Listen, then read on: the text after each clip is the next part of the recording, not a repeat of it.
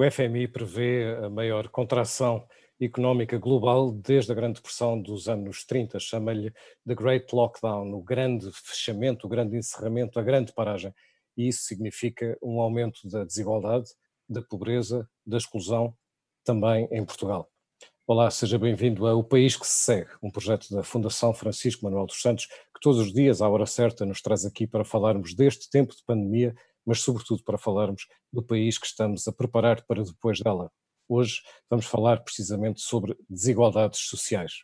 O nosso convidado de hoje é Amilcar Moreira. Ele é eh, doutorado pela Universidade de Bath, no Reino Unido, em Políticas Sociais, é investigador do ICS da Universidade de Lisboa, é autor de diversos artigos e ensaios e estudos, incluindo um publicado aqui pela Fundação Francisco Manuel dos Santos sobre o sistema de pensões.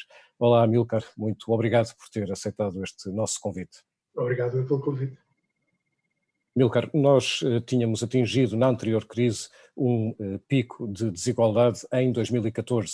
Desde então estávamos a melhorar. Como é que nos encontrávamos imediatamente antes desta pandemia, há muito poucas semanas?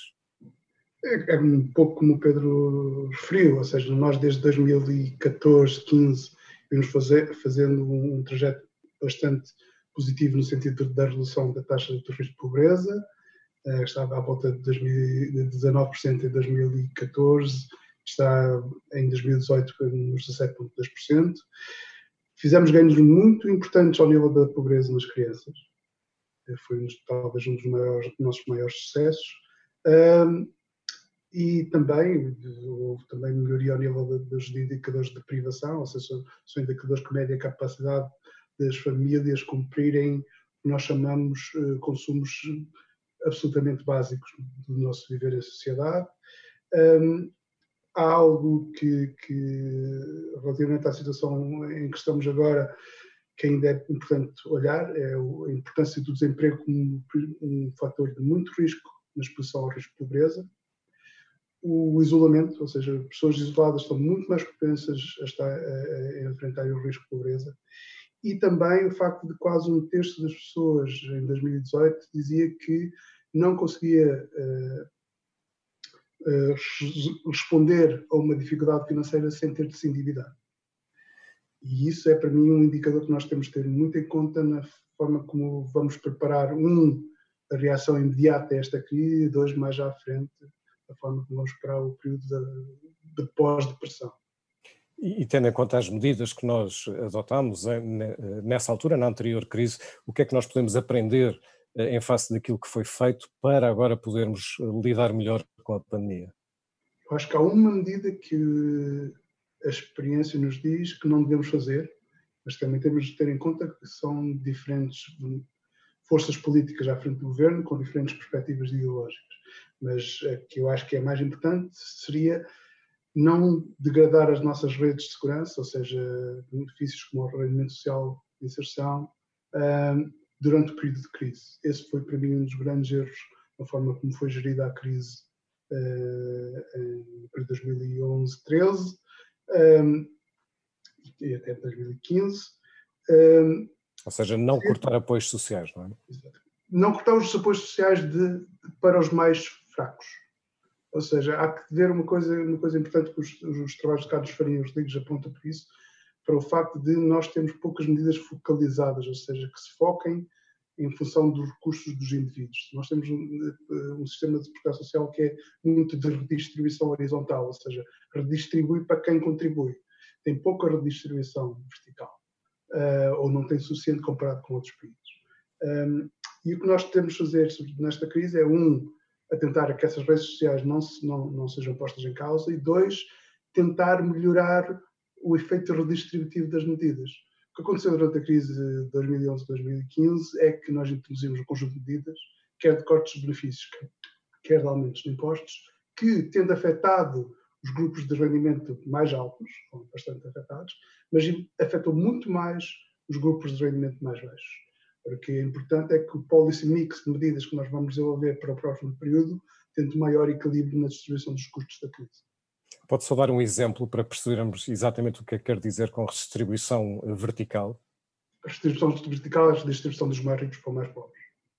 Okay? Portanto, o, o, o, imposto sobre rendimento é um imposto progressivo, ou seja, taxa mais aqueles que têm mais rendimentos, taxa menos aqueles que têm, e, e ao, ao, isso financiar sistemas universais, como o sistema de saúde, eh, de benefícios universais, permite uma, chama uma, uma redistribuição de rendimentos dos, daqueles que têm mais uh, dinheiro, dos mais ricos, para os mais pobres.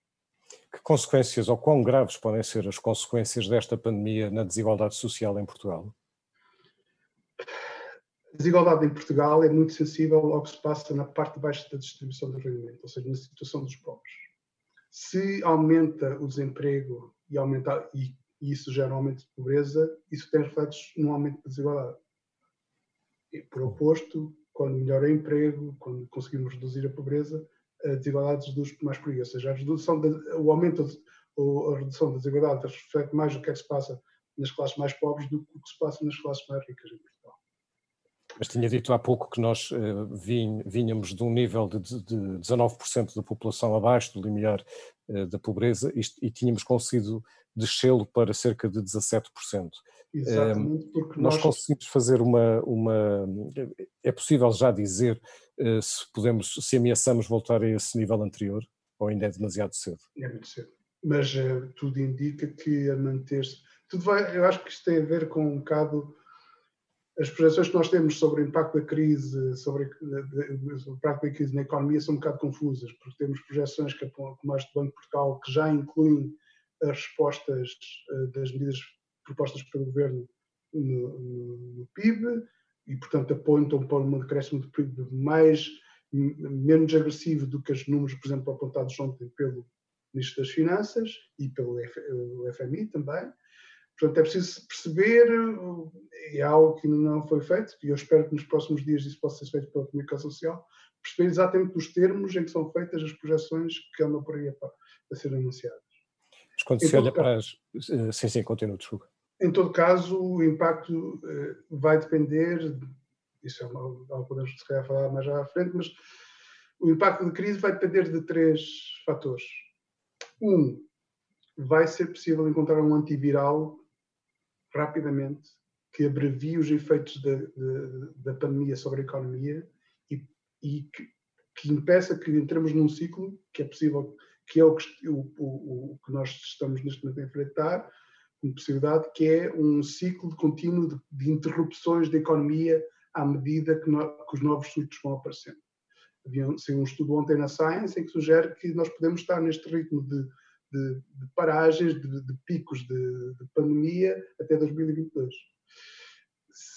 Vai depender também de como, uh, das escolhas políticas que se fazem, uh, vai depender, por exemplo, do, do, do que se passa com o setor do turismo, ou seja, se nós conseguirmos de alguma forma delimitar o impacto da pandemia em que termos é que, é, é, que nós vamos conseguir recuperar rapidamente o setor do turismo? Ou seja, se conseguimos ganhar confiança dos nossos clientes externos para virem para aqui, porque o setor do turismo é onde se concentra quase 11% do nosso, do nosso emprego. Se nós não conseguimos rapidamente recuperar esse setor, ou pelo menos alocar o fator de trabalho que está associado a esse setor, ou outros setores da economia, então os efeitos sobre o emprego vão ser, vão ser grandes. E depois já a questão europeia, mas acho que isso é, se calhar, um, um tópico próprio. Já, já, vamos falar das medidas eh, que ainda podem ser tomadas. Comecemos pelas medidas que já foram tomadas. A bateria de medidas que foi anunciada pelo Governo é eh, suficiente para, pelo menos, atenuar essa ameaça de crescimento da desigualdade? Se pensarmos que o desemprego é a principal alavanca, alavanca do crescimento uh, da pobreza, este, o conjunto de medidas apresentadas tem contribuições importantes para tentar bloquear esse mecanismo. Ou seja, o layoff simplificado, já concorreram mais de 30 mil empresas, estão a ser apoiados, são, apoiados 550 mil trabalhadores, essa é a perspectiva, os dados que temos até agora. Uh, não se, ainda não se está a notar uma subida do desemprego, o subida do desemprego marginal. Uh, há um conjunto de apoios uh, que permitem que não se destrua emprego. Isso é muito importante na forma como nós gerimos esta transição para o período pós-pandemia. É que nós conseguimos, conseguimos evitar que esta crise temporária se transforme num processo de de destruição de emprego mais aprofundado e de emprego, quando eu falo de emprego, é também de empresas. porque o impacto disso é o risco que corremos, é se nós não fazemos bem essa transição, é que essa, esta crise, que passa de uma crise temporária, passe para uma crise financeira, porque destroem-se empresas, vai aumentar o crédito mal parado, os bancos vão começar a ficar em apuros e vamos iniciar 2013 outra vez.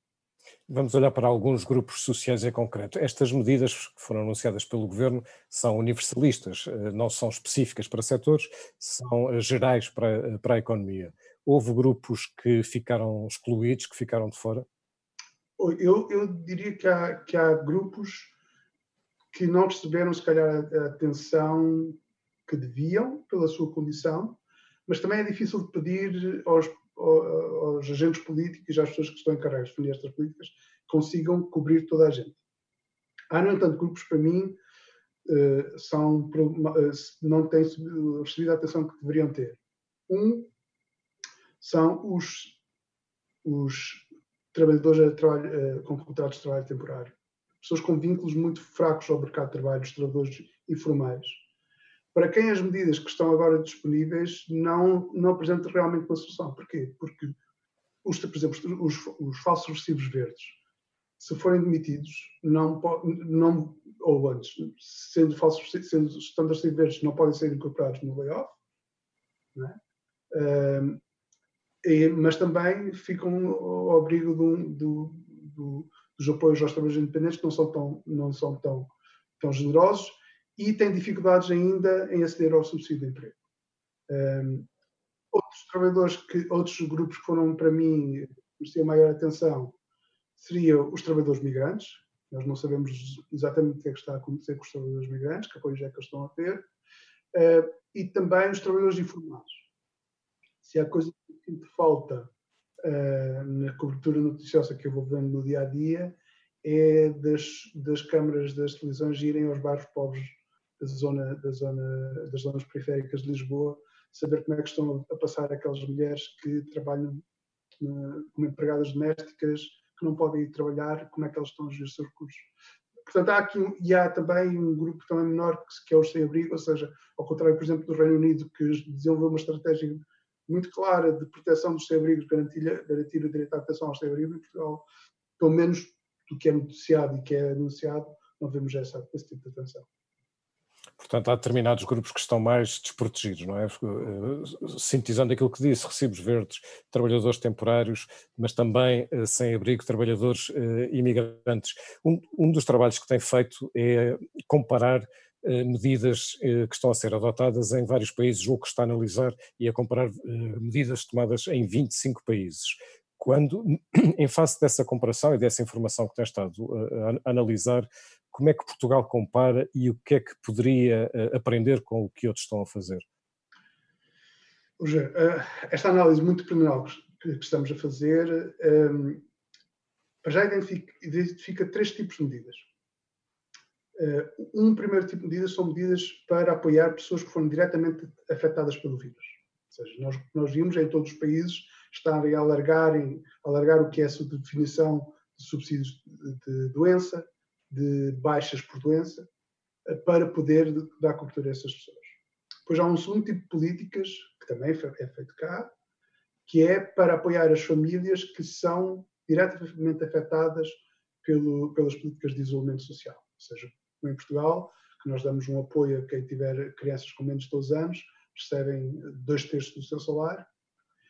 Uh, e depois há um, um terceiro conjunto de políticas uh, que é uh, destinado a lidar com, os, com, as consequências económicas da crise. E esse tipo, dentro desse grande grupo, podemos encontrar dois tipos de políticas.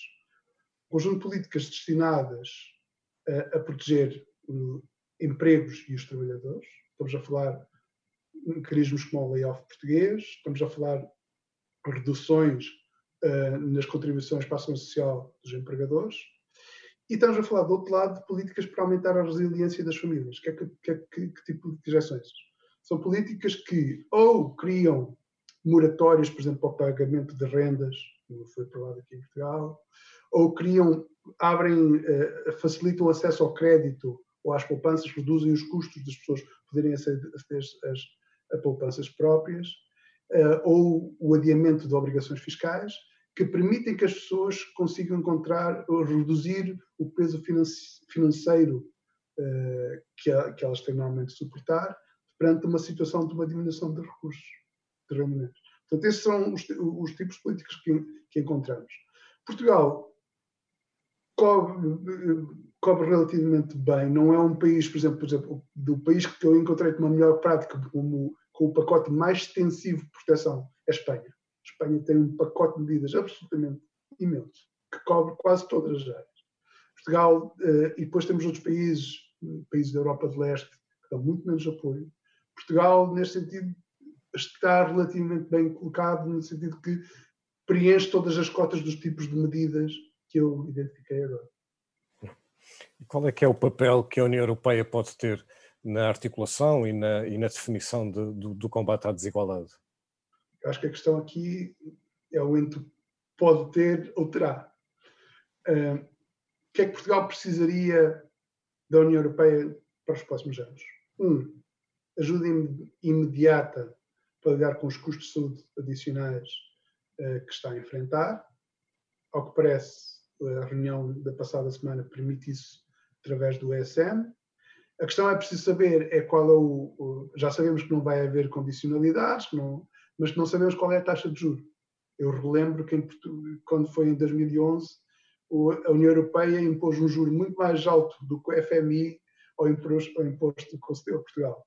Portanto, é preciso, é preciso saber qual é a letra pequenina do contrato daquele, que está por trás daquele dinheiro. Precisa, Portugal vai precisar também de apoio para um programa que permita recuperar a economia e apostar em investimento, nomeadamente em infraestruturas, imagino, eh, para poder eh, relançar a economia. Portugal precisa muito mais porque, estando, estando a economia portuguesa muito dependente do setor do turismo, que representa quase 11 a 12% do PIB, e vai ser um, um para mim um dos setores que mais vai, dificuldade vai ter a recuperar, porque aí entra aí a questão da confiança, ou seja, as pessoas estão dispostas a vir para Portugal, passar férias, têm consciência suficiente no, no nosso sistema de saúde e, na, e, nas medidas que foram tomadas para conter a pandemia, para, para viajar para o estrangeiro, é isso que vai, que vai determinar um bocadinho a retoma do setor do turismo. E, finalmente, e a coisa que eu vejo pouco discutida, é que Portugal, para além desses recursos, vai precisar de um programa de governança orçamental a nível europeu muito mais flexível do que o anterior pacote de governança, o six-pack, que estava, que estava em vigor até há umas semanas, antes de ser suspenso.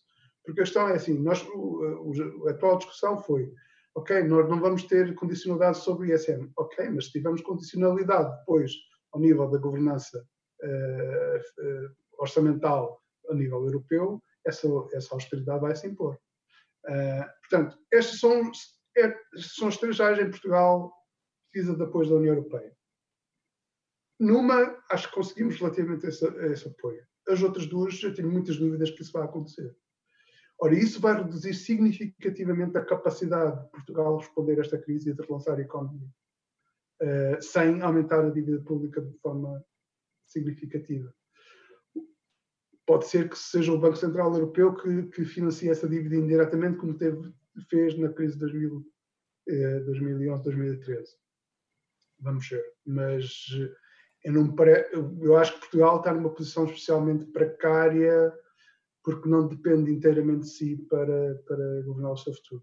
Isso uma das, uma das hum, enfim, propostas que voltou a ser muito discutida nas últimas semanas tem a ver com uh, o rendimento básico uh, universal. Um, essa proposta faz, faria sentido, sobretudo numa altura como, uh, como estas? Eu não, não sou um adepto do rendimento básico. Fiz a minha tese em parte sobre isso. Um, quanto mais não seja, e acho que no atual contexto é uma política muito complexa de implementar uh, e com custos que não seria fácil de antecipar. Mas já a questão do rendimento básico tem, uma, tem por, por trás de si um dos aspectos que eu acho particularmente interessante para, para a resposta nesta crise é a questão da automaticidade, ou seja, de, de ter poucas condições, ser fácil, ser, seria fácil de implementar em termos se fosse numa perspectiva absolutamente universal. O professor eh, João Duarte da, da, da Nova, uh, da School of Business da, Nova, fez já diz um, um, um artigo no Expresso, um artigo na Opinião do Expresso, em que propunha um sistema desse tipo, ou seja, pagava, que dava-se uma certa, uh, um certo valor a toda a gente e depois isso seria recuperado através da máquina fiscal, em termos diferenciais. Eu não concordo com os termos em que a proposta é feita, mas já alerta para uma coisa que eu acho que não foi devidamente explorada nesta crise, talvez porque seja difícil, que é, neste momento, quer a máquina fiscal, quer a segurança, mais a máquina fiscal, menos a segurança social, tem neste momento as infraestruturas tecnológicas para, para poder automatizar a distribuição de rendimento na economia de uma forma muito mais simples do que o que está a fazer agora. Eu, na preparação para este programa, estava a ler em mais detalhe o apoio aos, aos, aos trabalhadores independentes. Para além, eles, para além de terem de justificar uma quebra de rendimento, para poderem eh, aceder ao apoio, que já é de si pouco generoso, têm de ter uma, uma carta de um contabilista certificado a, a testar que tem mesmo uma diminuição do rendimento. Eu acho que isso é uma complicação burocrática absolutamente desnecessária neste contexto. Hum. Os, o, as, as, respostas que nós vamos dar, como dizia há pouco, vão condicionar, uh, enfim, não apenas o crescimento ou, ou a atenuação desse crescimento da, da, desigualdade, mas também a forma como a própria sociedade estará, uh, enfim, no fim da pandemia, seja, seja, seja isso quando for. Isso implica sobretudo políticas públicas, que é aquilo de que estamos a falar, mas implica também, ou pode implicar também, respostas da sociedade, da sociedade civil, das empresas, das fundações, das pessoas, uh, como aquelas que neste momento nos estão a acompanhar. De que forma é que a sociedade se pode envolver para combater uh, o crescimento da desigualdade? Okay. Vamos ver uma coisa ao longo deste, deste processo que estamos a atravessar, a sociedade civil portuguesa está a responder de uma forma que eu acho exemplar. Está a cumprir, na sua grande maioria, os, os, os, os requisitos do isolamento social que nos são pedidos. Estão instituições a, a, a disponibilizar-se a produzir materiais de proteção médico, a desenvolver testes para identificação de vírus, a produzir protótipos de, de ventiladores que o sistema precisa, a, a produzir batas. Portanto, a, a sociedade civil portuguesa mobilizou-se. Eu acho que a questão aqui, no, nomeadamente nesta questão do combate à, à, às desigualdades, vai passar muito mais pela mobilização, pelo papel do Estado na capacidade de mobilização dos recursos que estão disponíveis na economia. O que é que eu quero dizer com isso? Uh, dependendo da gravidade da crise, vamos imaginar que estamos a lidar com que esta crise vai gerar qualquer coisa como mais de 15% de desemprego. Uh, nós temos de começar a pensar um bocadinho fora da caixa. Ou seja, para mim, eu, eu, eu, eu sempre fui um grande adepto das, do New Deal americano e tudo o que isso significa. O, e e eu não, e por exemplo, eu, eu não sou grande apreciador desta coisa de, de, que isto é uma, esta crise é uma guerra, isto acho que não faz, não faz sentido nenhum falar nisso, mas há aspectos do que se chama das economias de guerra que seriam muito importante nós incorporarmos agora no desenho uh, das políticas sociais em Portugal, que é uma maior articulação entre políticas sociais, políticas de mercado de trabalho e políticas industriais, que é coisa que nós não temos.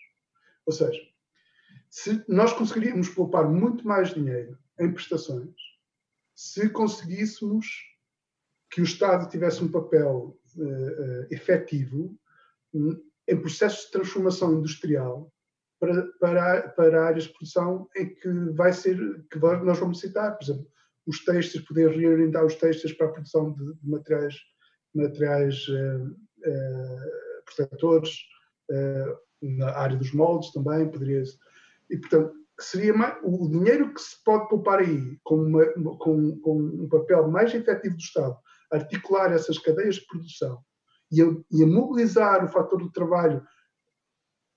Vejamos o exemplo do programa que está a haver agora de apoio ao setor social, no sentido de que desempregados possam uh, ir colaborar uh, junto de, dos lares para ajudar os lares porque têm uma falta de recursos